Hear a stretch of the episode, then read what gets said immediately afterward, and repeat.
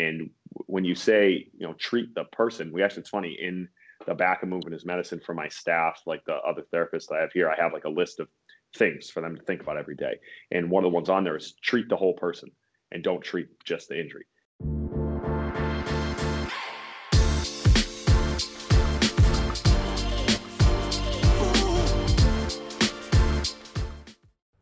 This episode of the Smart Athlete Podcast is brought to you by Solpri, skincare for athletes. Whether you're in the gym, on the mats, on the road, or in the pool, we protect your skin so you're more comfortable in your own body. To learn more, go to solpri.com. Welcome to the Smart Athlete Podcast. I'm your host, Jesse Funk.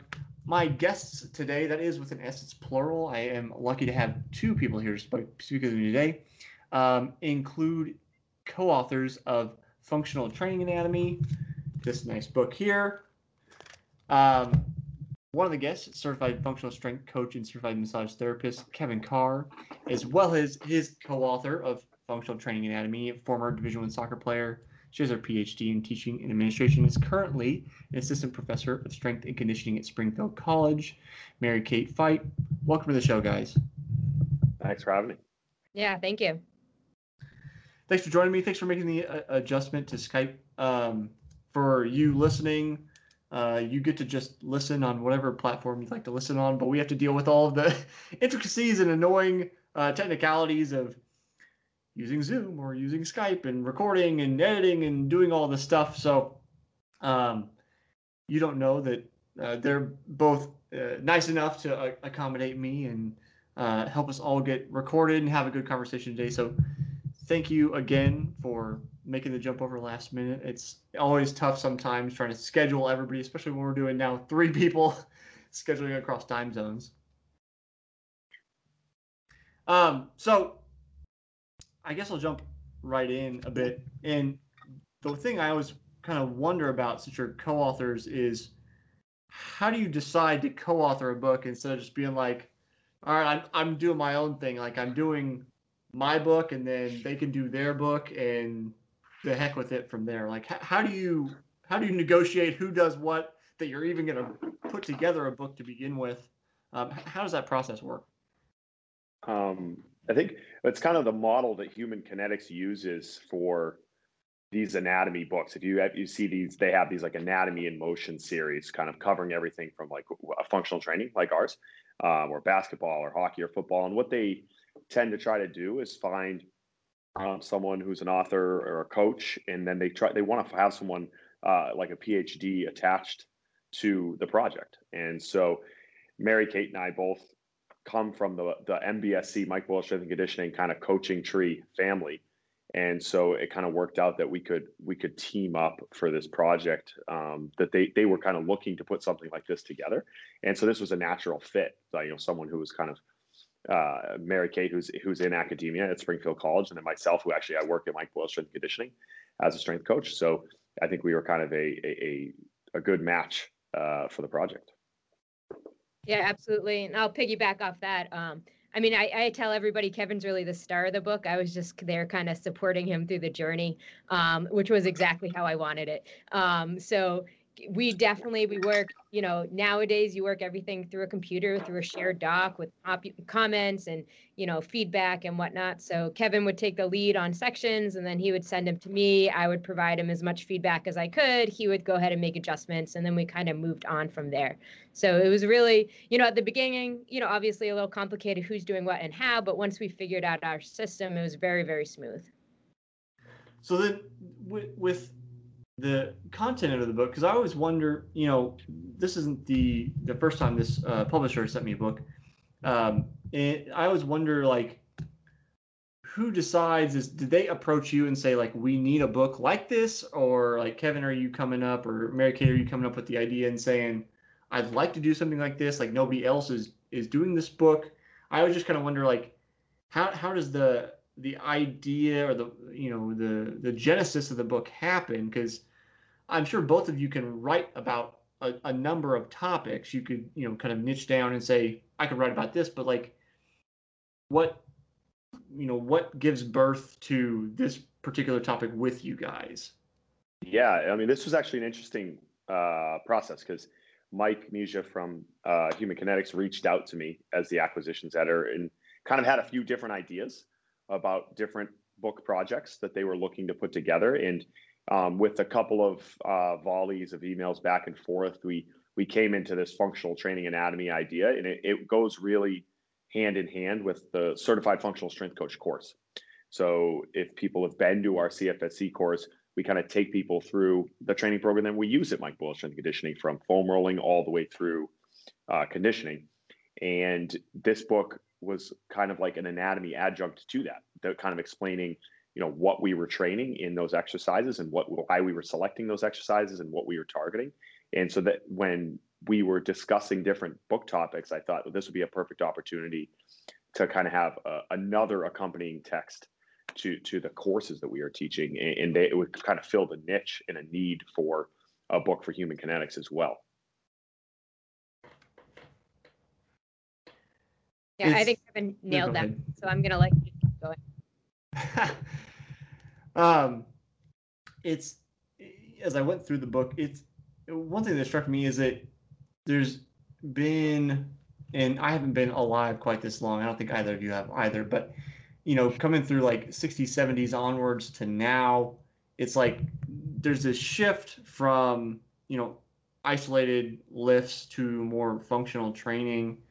Um, so I kind of wanted to ask you guys more about that. I kind of live in the endurance world, so it's like, you know, we're more functional approached, but so I have like you know just a, a like a little bit of a touch point with it, but you know not very deep knowledge. So what's the journey uh, in the field kind of changing from what I would consider like the bodybuilder Arnold Schwarzenegger approach to fitness that kind of blew up when he was big to now focusing more on you know functional skills and functional training.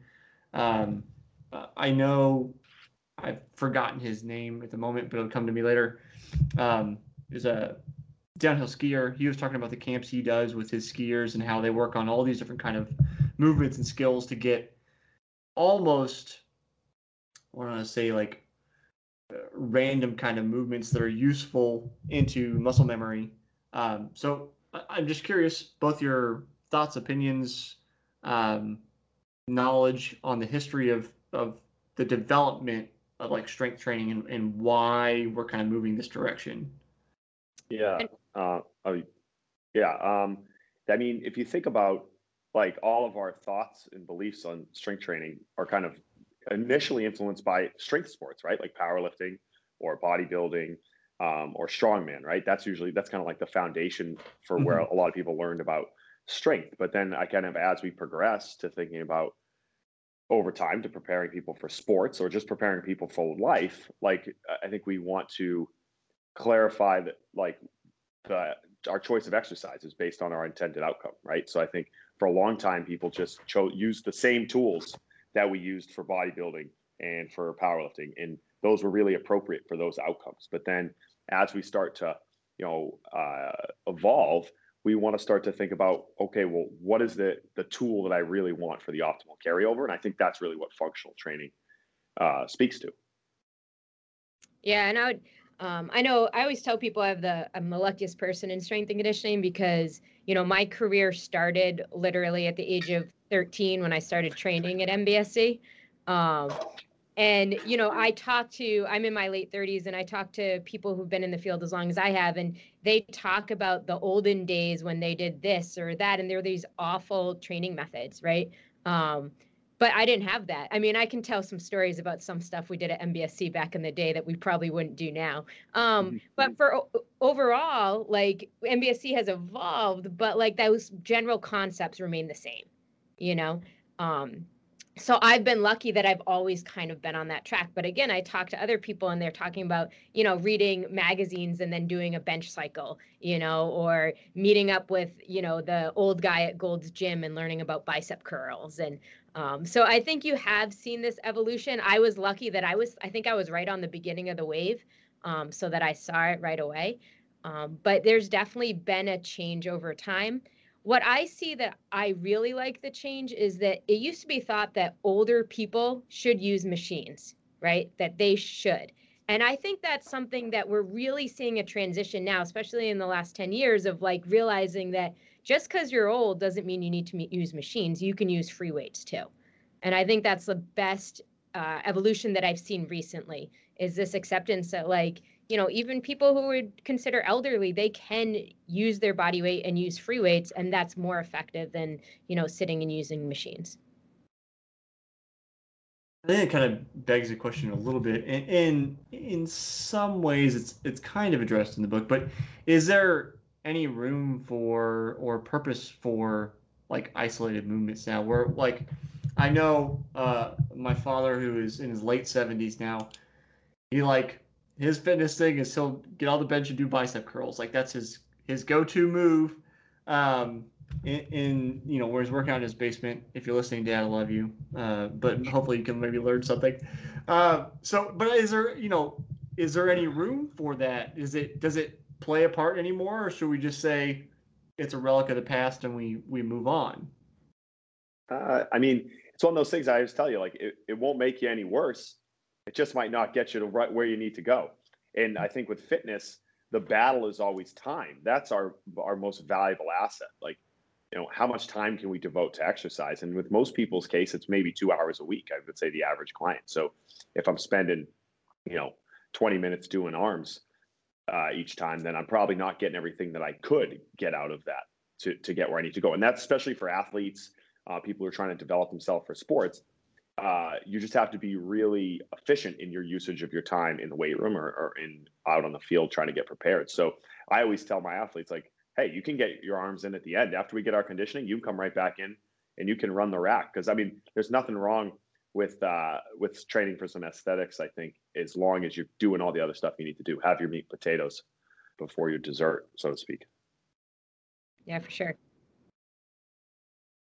One of the things um, I liked in the book. And I, I want to know is it was this something the uh, that Human Kinetics said, "Hey, we want this," or was this something you guys said this is what's needed? Is it you know the the exercises aren't in isolation. They're okay. This is what they are. This is how they do them. This is what they affect, and this is the purpose of doing it. Because I think that's I know for me and, and a lot of people, it's like like like let's go back and talk about bicep curls. It's like why the hell am I doing this? Like what like what benefit am I going to gain out of this? And, and I think it makes it a little easier to use the book too if you come from basically no background and you can go oh like this is the actual purpose of this so therefore this exercise might be useful. Was that something you guys came up with or that you know human kinetics said it would be nice if you included this?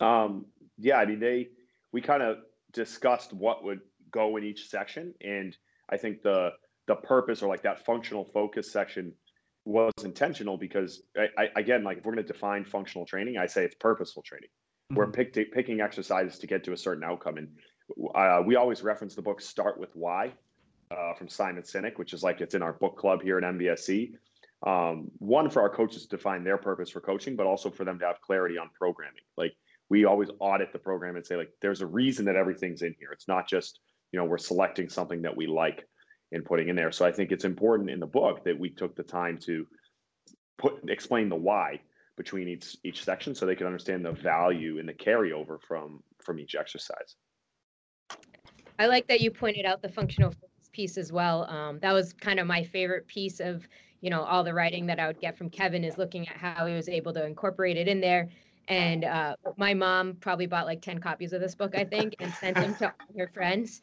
Um, so my mom used to train with Kevin too. So she's really invested in yes. the book. Um, but she sent it to all her friends and they'll send me back and they love that piece. Um, so speaking as someone who's spoken to people who are reading the book who are in their late 60s, uh, they love that functional focus piece and seeing why this matters and why I should do it because if they're going to invest their time into it, they want to know why. Um, yeah. So yeah, that is absolutely my favorite piece, you know, of all the chapters. Well, that's the thing that sometimes it, it it's very useful for like either you guys if we go into like a really deep dive anatomy or physiology book and there's all this information and you can make use of it but then so someone like me or someone less knowledgeable than me and not that i'm not very knowledgeable but you know i've, I've been around a minute so i know a, a few things. Um, i'm not scared of the book. Uh, it, so someone like me or someone less knowledgeable it, it, it gives it an ability to you know jump in and figure out why i'm doing it versus if we're going to go into you know a heavy manual, a thick manual where it goes, okay, here's all these things, and you're like, okay, yeah, but I want to be able to kick a soccer ball better. Like how do I how do I kick a soccer ball better? And you can go in, you could probably find the right exercises to do that movement, and, and it makes sense instead of going, okay, well now I have to learn about, you know, how the knee is connected to all these ligaments and the tendons and the muscles and which muscle groups I need. To, it just you know, it breaks down and makes the, the entry point a little bit easier, which I thought was nice since, you know, the other direction is, um, I'm sure both of you have experienced this if you're in like a, a course of some kind. I was a math undergrad. In my first 400 level math course, the professor taught it like it was a graduate course and just no consideration for where we were, just like this is what it is and here you go it's so daunting to be presented with that. So uh, I guess I'll just say a collective thank you, which I think Mary Kate you've already gotten from people for including that to to make it you know manageable for somebody who doesn't really have as deep a background. Yeah, and I think when you read towards the end and you start to see like how you put it all together, you know, it gets to a point where you're like, okay, I need to plug in an upper body exercise. Let me go to that chapter. Let me pick one. Okay, I need to plug in a lower body exercise. Let me go to that chapter. Let me pick one. Um, so it kind of almost becomes it helps you create kind of a menu of what mm-hmm. exercises you're going to do to create one of these, you know, functional workouts.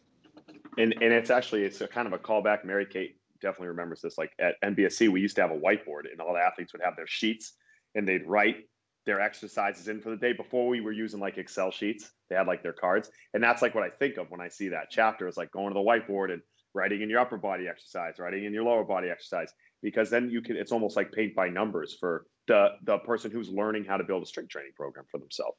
And so like you said we wanted to be able to make it as a reference where they could understand how to build a program based off the pieces we gave them and and start to understand the overall concept because most young coaches um, or people who are just recreational athletes who are taking care of themselves. They got to start somewhere. Um, and, and, this is a really good kind of starting place for them.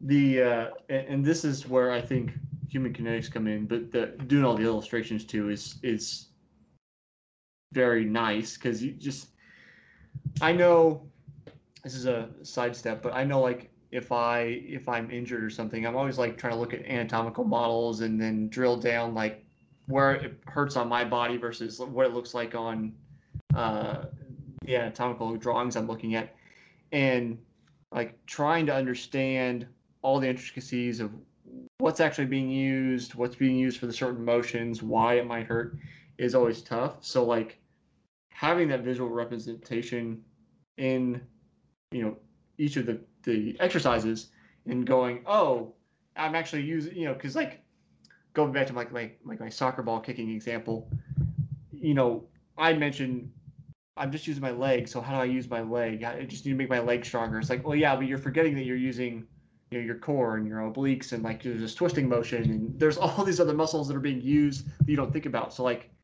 that's it's a nice way to think about that and and understand it so intuitively quickly that you know they could include that for you guys instead of just reading through things and trying to communicate 3D and time sensitive information like it's emotion in just text because that's always difficult. Yeah. I go ahead. Um, I was gonna say I think that's something that's changed over time too. I can remember the first time I had like an anatomy strength training, you know, book.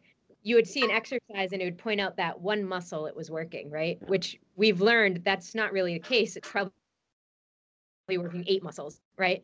Um, so I'll, I think that hopefully people can take a lot out of the book just looking at those pictures and being like, wow, each one of these does a lot of things. This is not just working my hip flexor, right? So Um, I think having again that image or understanding that it's like more movements, it's not just one muscle that's working at a time. Mm-hmm. So I guess the the question, Kevin, is: Are you going to make a video series to go along with the book, where you're showing all the movements and you're you're doing all the models, and then we can we can like break you down and like show all the the yeah. muscles just like the book you know has going on. Yeah, well, I'm I am working on um, a, a video kind of project with CFSC that's going to go through a lot of the anatomy concepts. Okay. Um, and if you're familiar with the company uh, Muscle and Motion, they have like a lot of Instagram videos and and working with them to do it as well to help highlight like like hey if we go through a, a single leg squat what are the frontal plane muscles that are working what are the mm-hmm. uh, sagittal plane muscles that are working so so like like like Mary Kate said if you went to an old book it might just show on a single leg squat like quadricep and glute right mm-hmm. when in reality a lot of the value in that exercise comes from you know glute medius and the adductor as well as as stabilizers and so being able to call the attention to that. So yeah, that is something that that we're this is actually the video studio that I'm sitting in here, uh, working on filming some of those things over the next couple months and, and collaborating with them so we can highlight the the muscles on there. So hopefully that'll be coming up soon. That's the like I said, that's the nice part about having the, the actual drawings and then video obviously takes it to the next level. Um, it, there's just something because of the way we perceive information. Um, there's just something nice about just seeing it and then obviously watching yourself. I know I was doing um what was I doing? Single leg deadlifts and my wife was like, I don't think you're doing those right. And I was close, but not quite. When I hadn't I hadn't I like I'd started doing them, but like I hadn't been watching myself do them and hadn't realized, oh, like this is a little off. Like, you know, you need to move that a little bit. And so once you can see somebody else do it and then see yourself do it, like that's so much quicker than trying to go through like if you just you know verbally explain to me this is how it's done when that may not click. So that's why i kind of want to give you a hard time about the videos but it is nice that you're actually working on that. Yep. Um uh, my most pressing question for you guys today uh, is a personal one and i, I want to know because i have terrible posture although I, I try to work my best when we're on video can i fix my terrible posture with strength training like can i just like work out my back muscles really well and like Im- improve my posture? This is something i've been struggling with for a long time um, and i have never found the, the right answer. So since i have you guys captive i, I want to see if you can help me. Well this is what i always say is because like I, I i mean i work as a, a massage therapist and like rehab corner so I, I have the posture question all the time. And like i would say the best posture is a changing one um, because like we're meant to move, and mm-hmm. so you know eh, don't get I would say don't get stuck up on what you look like on a plumb line when you turn sideways. You're like, oh, my head's a little forward, my shoulders are back. Because if it was easy as just doing a bunch of rows and your shoulders went backwards, like we'd we'd be able to like change how people look really easy. But yeah. what I tell people is we want to if we can keep all of our joint spaces healthy, like move your neck through a full range of motion mm. multiple times a day move your shoulders through a full range of motion uh, once a day, move your T spine all the way through, then we're able to maintain joint health, right? And usually people complain about posture because like their neck's stiff or their shoulder's stiff uh, or their back is stiff. And so uh, continually going through a joint maintenance routine and then breaking up your time when you're sitting because uh, we're gonna we're really adaptable to the positions that we're in. You're gonna find what is probably the most um, energy efficient position, which might not be the best long term position for how you feel, right? Mm-hmm. Like crunching over the desk. And so being able to set times, uh, movement breaks into your workday, if you're someone who's very seated very often, saying, okay, I'm going to get up in 25 minutes and move my neck, move my shoulder, move my hip, and then just participate in a full body strength training routine that's pretty balanced. And that's kind of kind of help you build the capacity to get through your day if you're someone who's seated. I always say like uh, the the working with the average like desk jockey they have to prepare and be fit enough to get through an eight ten hour workday sitting down just like an athlete does and so that means developing core stability developing upper back and shoulder and postural stability through your neck and by doing things like basic stuff push-ups planks um, core exercises um, so that they don't fatigue and throughout the day because you again you search for the most energy efficient position which is mm-hmm. typically mm-hmm. hunched over so you keep moving Okay. Okay. The main reason I ask actually is I, I like I tweaked something on my back when I was swimming, and it was a rest week, so I like I wasn't even moving that hard, and I I didn't notice it till the next day, and then it was like swollen, and it just I've got tape on my back now, and just the most bizarre thing. I have never had anybody actually like help me fix what's going on. It's been an issue since college, though, and it is very rarely severe. I always felt like I play the violin. I always felt like it came from that, where like you've got your hands up, and then I have this long, annoying neck, and so I'd be like crunched to hold the thing, and then that you know that tightens all these muscles back here because you're not supposed to do that. It's supposed to be relaxed, but because my neck is too long, it's a whole thing. Um, and I keep searching for answers because I'm like, it's got to somebody's got to be able to help me fix this. Um, so, you know, when I have you guys captive, I just say, maybe I can get something out of you uh, that will lead me down the right path, and maybe give something to you guys to think about because I don't know that I don't know how many violinists you work with, but it's something. It's different. interesting. I actually I have uh, I have a violinist and a cello player. Okay. And it's all neck, shoulder, scap, arm yeah.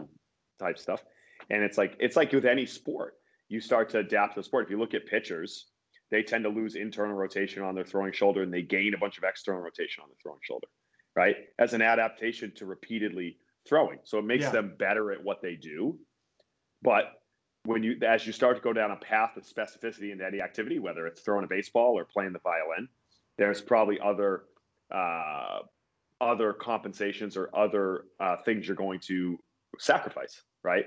And so maybe for you, it's rotation of your your thorax one way or rotation of your shoulder one way. So I was like, say we got to start to start to kind of find out where where we want to have you. You got to like work on moving the other shoulder, work on uh, specific shoulder mobility to try to kind of offset that over time. So, um, this is for you specifically, Kevin, but Mary Kate, I'm hoping you could maybe comment as well. Ask about uh, your hoodie, which was on my list anyway. Your movement as medicine, um, I think is a, an interesting idea. Um, as a concept, before you describe it, I'll probably agree with it, but I, I kind of like to know more about what it is specifically, both as a concept and a thing, where I think business for you. Um, eh, so, could you tell me a little bit more about it? Yeah, it's funny. So, it's actually Movement Medicine is the name of my massage and rehab business that's actually attached right at Mike Boyle Strength Conditioning. And it's funny, the name Brendan and I got, Brendan Rearick and I went to UMass Amherst together, studied kinesiology. And our professor um, in exercise 110, Barry Braun was our uh, our professor, and he wrote an article about um, exercise and diabetes uh, management. And the, the the reference in the article that he quoted used was movement as medicine. And so Brendan and I were like, I love that name. And went after we went to massage school, we were working at MBSC, and we wanted to open a business. That name still stuck with us, so we we we used it as our business name. And because what I tend to think of here is what I do as a therapist is I don't want to be I don't want to make the the the client an a, passive participant in the process. I want it to be an active rehab process for them. So what I mean by that is I don't want them to just be like, "Hey, you're going to come rub my leg, and then I'll I'll be better." And that's the mindset, unfortunately, that a lot of a uh, lot of patients have when they come in to get treatment. And so I try to explain them in the beginning, like, yes, there might be some passive modalities like massage work that I might do, but much of the process of getting better and feeling better is going to be solved by exercise by you because most of the time people end up in my clinic uh, due to you know a lack of fitness in some regard whether it's they don't have enough hip mobility to run and play the sport they want or they don't have the overhead mobility to play tennis and then their neck hurts. It's always about kind of solving those issues. So we're always tracking people from the massage table to the mobility section over to strength training. I say ultimately it's a success for me if I can just refer you out to the gym and you can start training in a group or training with a personal trainer and you don't have to see me week in and week out anymore. And so like that's kind of the overall theme that we wanted to have in here um, as opposed to just kind of traditional massage um, in rehabilitation. Yeah, and I think I mean they really fill kind of a gap that's needed. Um, often you go to a massage therapist or you go to a personal trainer or you know maybe you go to a physical therapist, but Um, but then you need, you know, a referral and all those other, you know, barriers that are in the way. And again, I'll bring this back to my mom, who I'm sure is Kevin's favorite client ever. Um, but when she, a couple years ago, she started having joint pain, you know, and she'd always been really healthy. And she was like, I think I'm going to start going to the gym again. And I was like, and she's like, because she had been doing workouts at home that I had taught her when I had lived there 15 years ago. You know what I mean? And I was like, you really need someone to watch you, mom you know and in thinking about it i was like well what does she need well like she definitely needs some massage work she definitely needs um, some prehab stuff or rehab stuff she definitely needs some strength training and reflecting on it that's how i ended up sending her to kevin uh, purposely right i was like you're not just going to joe schmo over at this gym let's figure out something that's going to work you know so you know she drove 45 50 minutes to go get a training session in you know and i think you know that was you know, obviously I looked for a place that I trusted, but also I don't think she could have found something closer. So I think mm-hmm. that it's it's a model that's needed, um, and I don't think there's enough of them out there. Um, I know I have a lot of students who are interested in this kind of model. They're like kind of want to go to PT school, but they're not sure they do. Uh, they like the strength training, and they're kind of in this like gap world um, that I think Kevin's business really fills. Um, that I hope, you know, I don't want him to have too many competitors, uh, but there becomes more gyms like it or more facilities like it um, to help, you know, people get, you know, what they need rather than just going, you know, to a group fitness class that's not going to address the needs that that person has as an individual. Um, so, yeah, I think it's a great model. We need more of them.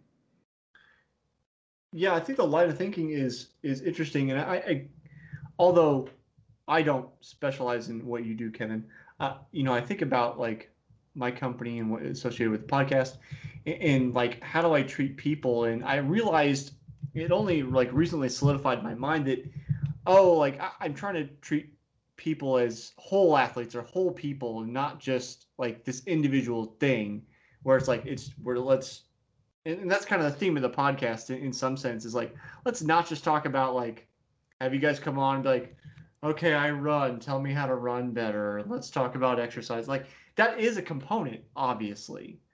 But then there's like there's the mental component like are you stressed out today? And like how you know how does that feel? And then you know in your case kevin are your muscles tight? Let's massage them. But also you need to work on like this amount of mobility and this flexibility and the strength like the whole athlete, um, it, it seems like there. I'm sure the idea has been around for quite some time, and maybe it's simply a matter of like self-fulfilling prophecy, or that's not quite what I'm after, but you know, like when you're in the market for a certain car and you see that car everywhere. Uh, so maybe it's like that, where like I'm kind of in that mindset now, so I'm starting to see it everywhere. But I kind of feel like that more I'll say like holistic approach is growing a little bit where it's it's not just reserved for like like woo woo mystical experiences in Colorado where you're they're talking about what I consider hokum. It's actually let's apply the science from various fields and treat you as a whole person. So, um, did, Kevin, was that like the genesis of that was that you know something you started with kind of growing up? Is it something that just kind of sparked at some point?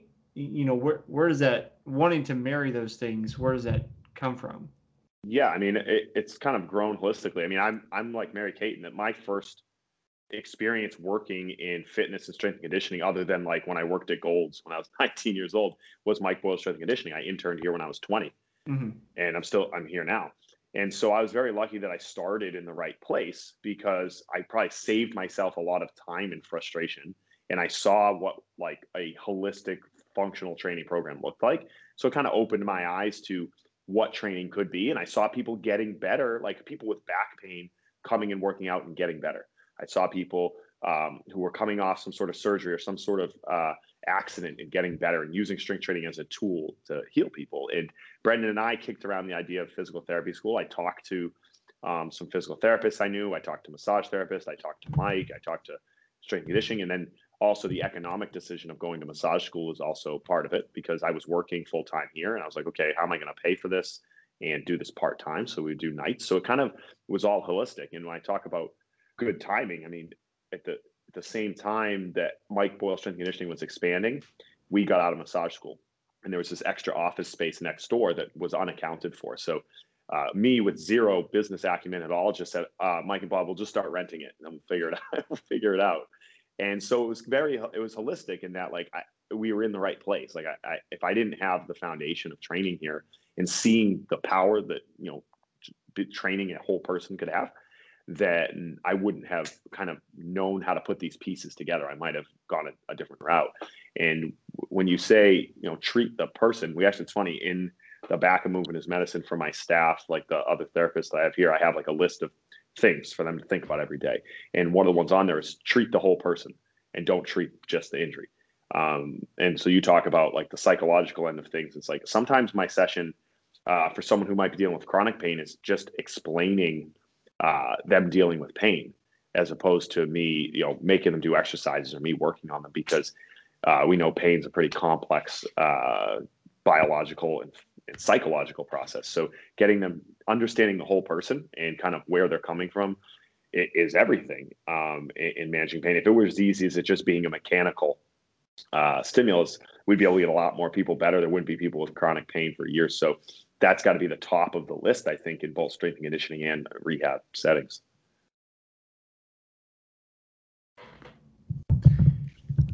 Um, the the idea, and you're kind of talking about clients, reminds me of a, guest I had way way back, uh, episode 23. name was Debbie Booth, uh, and she works with typically older clients and does like work in pools so these are like clients with very limited mobility, like sometimes can hardly even get them into the pool when they start.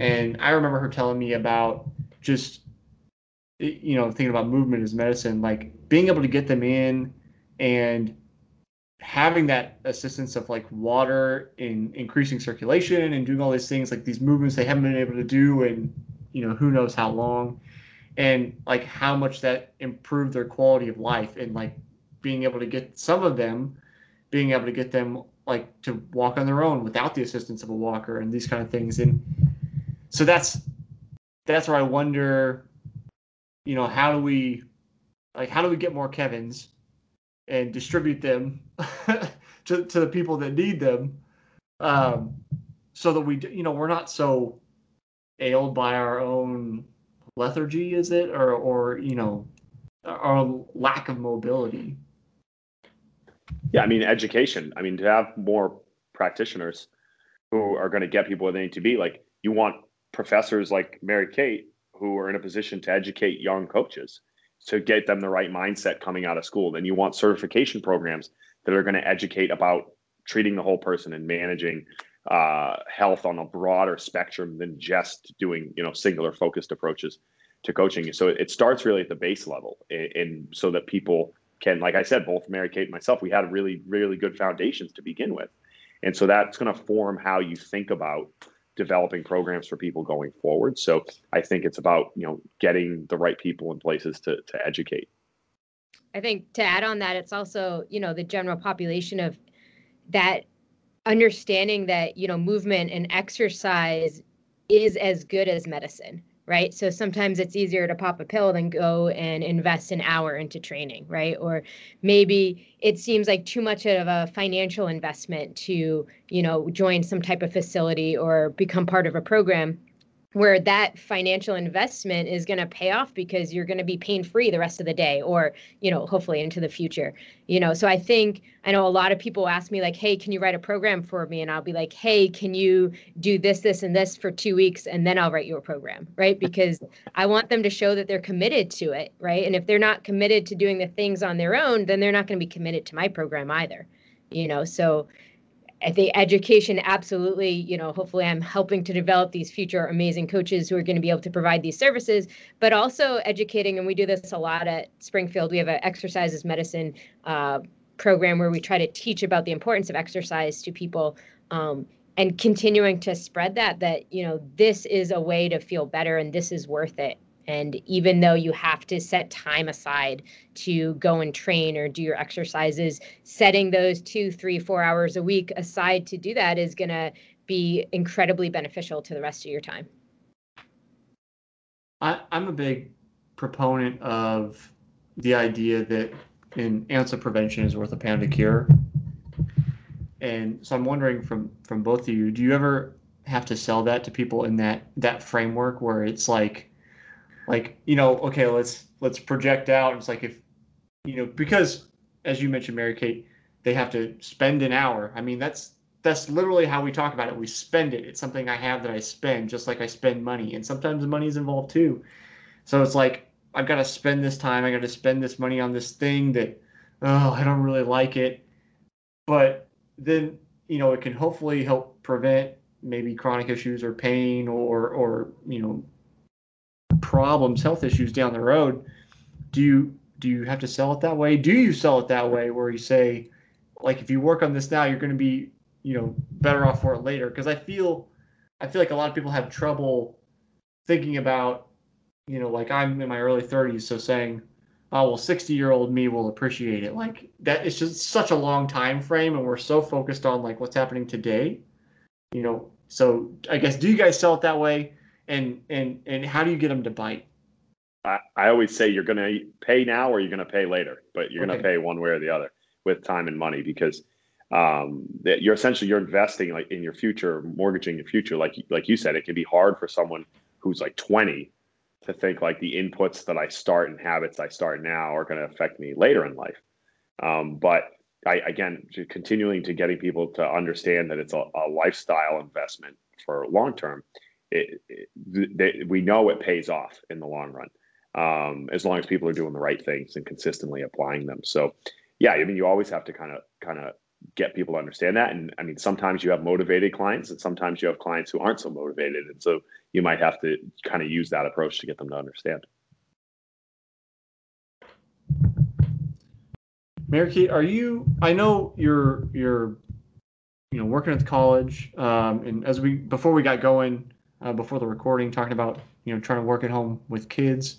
Are you are you still taking on clients too? Are you mostly working with students now? Because sure. you mentioned writing writing training programs, and then the you know the at at the, the program at the college.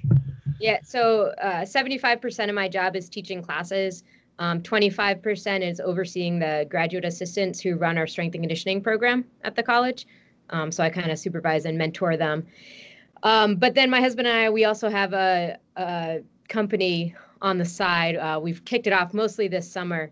Um, where we're training youth athletes in the area. Um, mm-hmm. I tend to I tend to do any of our personal training, high end people um, sometimes administrators or local important people I'll do one-on-one training sessions with. But then I also um, was it just yesterday we had 30 kids out on a field doing speed and agility, um, ranging from six years old to 16. It was awesome. Um, oh, awesome. So I yeah, it was great. So I try to get my hands in and keep them dirty. You know, I think that's really important as a professor to still be doing it. Um, while also having sanity, right? So finding that balance between still being in it, but you know, teaching is my primary job. Um, but yeah, I'll take. I'm pretty selective. I'll take like two or three personal training clients at a time, um, and then do small group stuff. You know, when it's when it's fun for me. Coaching is more more fun, more of a hobby right now than it is a profession. So the, the thing I'm kind of curious about, and just it, it's, you know, I'm interested in people, hence I have a podcast. Um, but I, I'm wondering if either of you can think of any clients that come to mind. If I ask you like stories about like most improved clients or or things that like you saw in really like I'll say dramatic results, and I don't I don't mean to play that up, but just you know going back to like Debbie Booth and her, she has specific clients that just even the things that happened with them surprised her because you know they bought into what they were doing. So I, I, was just wondering if either of you had any clients you can think of that you're able to share about. Um, you know, I don't know what what you can share or not share, and if you can't, that's perfectly fine. But uh, just just a curiosity. Yeah, uh, well, it's I mean at MBSC we work with a lot of kids as well as adults. We have a pretty mixed population, um, and I can, th- I can I always reference this one story when I talk about coaching in that I had a young man come in. He was uh, about 14 at the time. He came in with his mother, and he was really tall. He had grown almost 11 inches in a calendar year, um, and so he was about, I think he was about six foot four, six foot five, and he was about 145 pounds. So he was mm-hmm. very thin. Yeah. Um, and he you, he came in with back pain. His mom brought him in not really to lift weights. She had uh, reached out and said, "I think he needs stretching. He seems tight, and his back hurts, his hips hurts. He's not playing sports right now because he's in so much pain, and he had just grown so quickly. Mm-hmm. And so, what happens when you grow that quickly? It's not necessarily that you need stretching as much as you need to get stronger, uh, because your limb lengths are so long but your strength and stability hasn't really caught up. And the one mm-hmm. thing I noticed about him is he wasn't very confident in himself either. Like he, when you're that tall, you see kind of see people kind of hunch down and they kind of keep themselves to make themselves smaller. And he was pretty quiet. And over time, myself and the staff, we kind of broke him in socially, uh, which was fun. And he started to get stronger. And when he started to get stronger, he started to get more confident in himself, like how he communicated, like he, he would flex in the mirror. And over time, like he gained, he left here like almost 100, he was around 190 pounds, which is still skinny at that height. But yeah. imagine he was like a whole another person, right? And so not only did he not have back pain, he I remember he had back pain, he had shoulder pain. That stuff was gone, but he was strong. He was playing lacrosse at his call at his high school. Uh, he was going to college, and he was into weightlifting. So now like for me, he didn't go and play a college sport, but now he always like taught. He sends me stuff on Instagram like, "Oh, look at this workout I'm doing," or like, "Hey, have you seen this?" So now like he has a love of working out, and so that's a that's a win for me. I like I don't care if he plays a college sport or professional sport. I care that he's healthy, one, but two that he's confident and passionate about something, and because of the experience he had here, he thought he was coming here to stretch, and and we we wanted to get him lifting weights and and and getting fit, and so it, talk about treating the whole person or training the whole person. That was definitely an experience for me where I was like, oh, this kid had a pretty life changing experience coming through our facility, and, and that's that's what it's about as a coach, really. Did you have to? Did you have to get him or his mom to to buy into? It's not stretching that he needs. Yeah, a little bit. I mean, sometimes early on in the process, like the parent drops them off and they're like, "Hey, I think you." They tell you what they think you you need to do. Right. Hey, right. you need to do stretching, you need to do these drills, and you're like, yeah, yeah, yeah, we're gonna we're gonna work on that. We're definitely gonna work on that. And then then you maybe do a little bit of that, and then you, you give them a little bit of what you know they need. And over time, that as you develop a relationship with that those individuals, then they start to trust you, right? So kind of building a foundation of trust with them over time, then it, you you get buy-in. Okay, I, I, that's that's the thing that always it kind of kills me is it's like when you know just enough to be dangerous. You know, I don't know if it's that or if it's if it's a parent thing. I'm not a parent, so I I don't know. Mary Kate, maybe you can comment. Though though you're an expert, so it's it's a little different, I guess.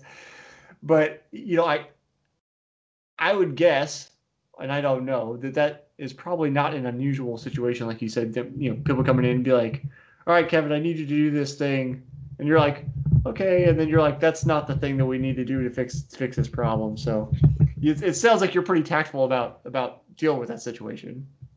Yeah, well, it's interesting. Fitness is an interesting field because all the consumers have some sort of casual experience with what you do. Mm. Um, and so they have their own belief system that they've already formed based right. on TV and magazines and what they've done in the past. And so you don't go to get your car fixed and say to the mechanic, like, I think that this is what you should do. Uh, this maybe we should try doing it this way. That you just trust them to do yeah. it because you have no idea like really what needs to be done. Right. And so I think it's important. Um, one of my the, my initial intake question, one of the ones I always ask is like, tell me about some of your past experiences with exercise. And so that way you have an idea where they're coming from because everyone's coming from some different background, or it could be a positive one or a negative one. It mm-hmm. gives you an idea where they're at. And then you can understand how to speak to them to get them where you want them to be. And some people are easier to deal with than others. And and uh, again, I, that's why I say to my coaches, it's just you got to build trust with people, and then they give you an opportunity to to teach them and, and, and to bring them along. Mary Kate, can you think of any individuals that have good stories you'd like to share? Sure. So before I was at Springfield College, uh, my husband and I we ran a business with Coach Bobby Smith in uh, New Jersey called Your Potential Training, and I was the adult program coordinator there. So I oversaw our adult program and personal training and whatnot. Um, and I became pretty connected, and this was when I was a new mom too, to a lot of the moms that joined our gyms. And a lot of them were in that kind of like awkward stage where their kids were just old enough to start going to school, and all of a sudden they were home by themselves from like nine to two right? And that they hadn't had that for years. Some of them had three four kids. You know they always had a baby they were taking care of. Um, so i can think of one specific individual that she came in and she felt like really guilty that she was coming in to train during that time because she should be devoting that time to something that her family needs but they didn't need her. So there was this kind of like loss of identity um, loss of purpose during the day guilt about not doing something for the family and just working with this individual and letting the helping them kind of discover the fact that self-care is important um, that by doing something for yourself you'll actually be a better mom later.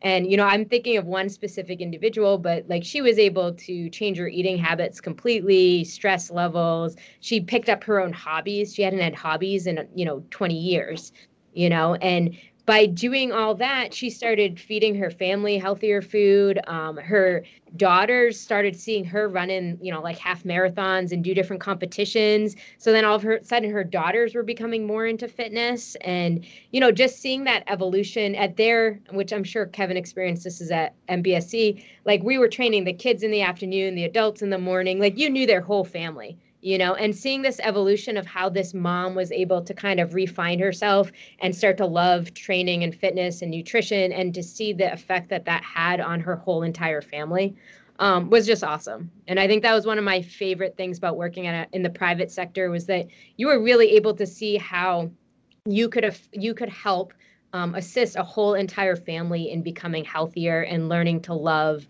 you know strength training and fitness and eating healthy and all those other really great aspects. That's a really cool story.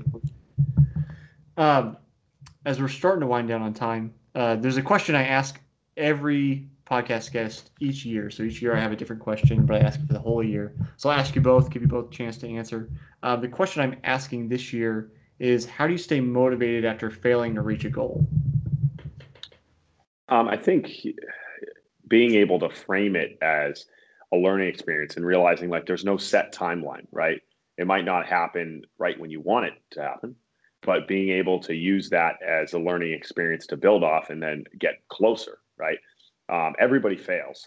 Like there's nobody who doesn't fail. Like some of us, like I fail. We have many failures on a daily basis uh, as coaches. Like nothing. Sometimes the set doesn't go the way you want, or some sometimes the group doesn't flow as easily as you want. But then you learn, hey, okay, what do I have to do next time? Like yesterday with my my group. We have a bunch of new interns. Like we got a little bit of a traffic jam in the weight room. There was uh, we had we had them scrambling with a bunch of middle school kids, and then we grouped up afterwards. And I said, hey, um, so tomorrow when we take our group at three o'clock, I I want to go out and this is how I want things set up. I want to have you assigned to these coaches, you assigned to these coaches. I'll be I'll be assigned to these athletes, and we are we're able to kind of replan how we're going to go about it today. And I, I was going to run into that failure one way or another probably and so uh, being able to us be able to get better from it and then go out there today and do a better job and us continually looking at it as a process, not necessarily an end goal. Um, and so when you think about in the terms of fitness, um, thinking about like, yeah, we all have mini goals. Hey, I want to bench press this much, or I want to lose this much weight, or I want to um, do whatever. But thinking about it, this is all part of the bigger lifestyle change, like that Mary Kate referenced and understanding how can I make this as a uh, consistent practice in my life as opposed to just like I'm reaching an end goal. Yeah, I would love to piggyback off that. I think Kevin really hit on a lot of really important pieces. Um, for me as an educator, as I said, I oversee our GAs who are our strength coaches for our athletes. And before they train any athlete, they need to bring me their workout that they're going to do, and I need to look through it and approve it, right? And when I do that, I see things that I think are like, meh, maybe not the best idea, right? But if I just stop them and prevent failure, they're not going to learn, right? So I make sure it's safe. No one's going to get hurt. Nothing awful is going to happen. No sport coach is going to call and yell at me because something bad happened. But I allow some things to go and I'll say, hey, I want you to really pay attention to this and reflect on it. Let's chat after and you let me know how it went, right? And they go, they do it, they come back, and they're like, "Oh, that was such a bad idea. I should have done this, this, this, and this." I go, "Great, let's make a change." You know, and so often I know it's coming. Hope, hopefully, none of them listen to this because they might not know it as much as I do. So don't tell Andrew, Kevin. Um, but often I just kind of let things happen um, because you're not going to learn unless you fail, right? And I think you can even bring that back to your own health and fitness, right? Like you got to try something, you got to see how it goes, then you reflect on it, and then you make an adjustment, and then you try again, right? And again, if someone's stopping you from failing, you're never going to learn and grow. You're just going to stay in this like little safety bubble, which um, is not where we want to be. Both good answers. I, I, letting people fail, I think, is interesting. Um, my uh, one of my business mentors, he always talks about you don't need to watch somebody fall off of a cliff to know you don't want to fall off of a cliff. But sometimes I think people do need to fall off of a cliff to know that you don't want to fall off of a cliff. As as as nice as it is to think, oh, just watch them and then go, that's a bad idea. Just for whatever reason, sometimes you've got to experience and have that like that visceral reaction of like, oh, that was that was not good. Then, then it all comes back to okay, where do we go from here? So um, I think there's definitely something valuable in letting people fail in a controlled environment. You know, not a not a catastrophic falling off a cliff kind of situation. But um, anyway, um, both of you, thank you for coming on. Where can people connect with either of you? You know, where can they pick up the book? Um, all that kind of stuff. Um, the book you could get right from the Human Kinetics website. You go in there, right in functional training anatomy. Could also go to Amazon, um, but I think Human Kinetics will like it if you get it from their website. Um, and then you can find me at uh, at Movement is Medicine on Instagram. Is probably the best place for training content, or um, certifiedfsc.com for our CFSC uh, certification information. Sure, and uh, I'll be honest. I'm awful at social media. If you want to see pictures of my kids, join, uh, friend me on Facebook. um, I would say going to SC Strength on Instagram is the best place to kind of learn about what's going on at Springfield College with their graduate program, and that's really th- those are those are my kids, those are my babies, right? So my grad students, they are creating great content. Um, and I am quietly behind the scenes cheering them on. And so, if you want to learn more about me and what I'm cheering on, go ahead and check that out. Awesome. Thanks for hanging out with me today, guys. Thank you. Thanks for having us.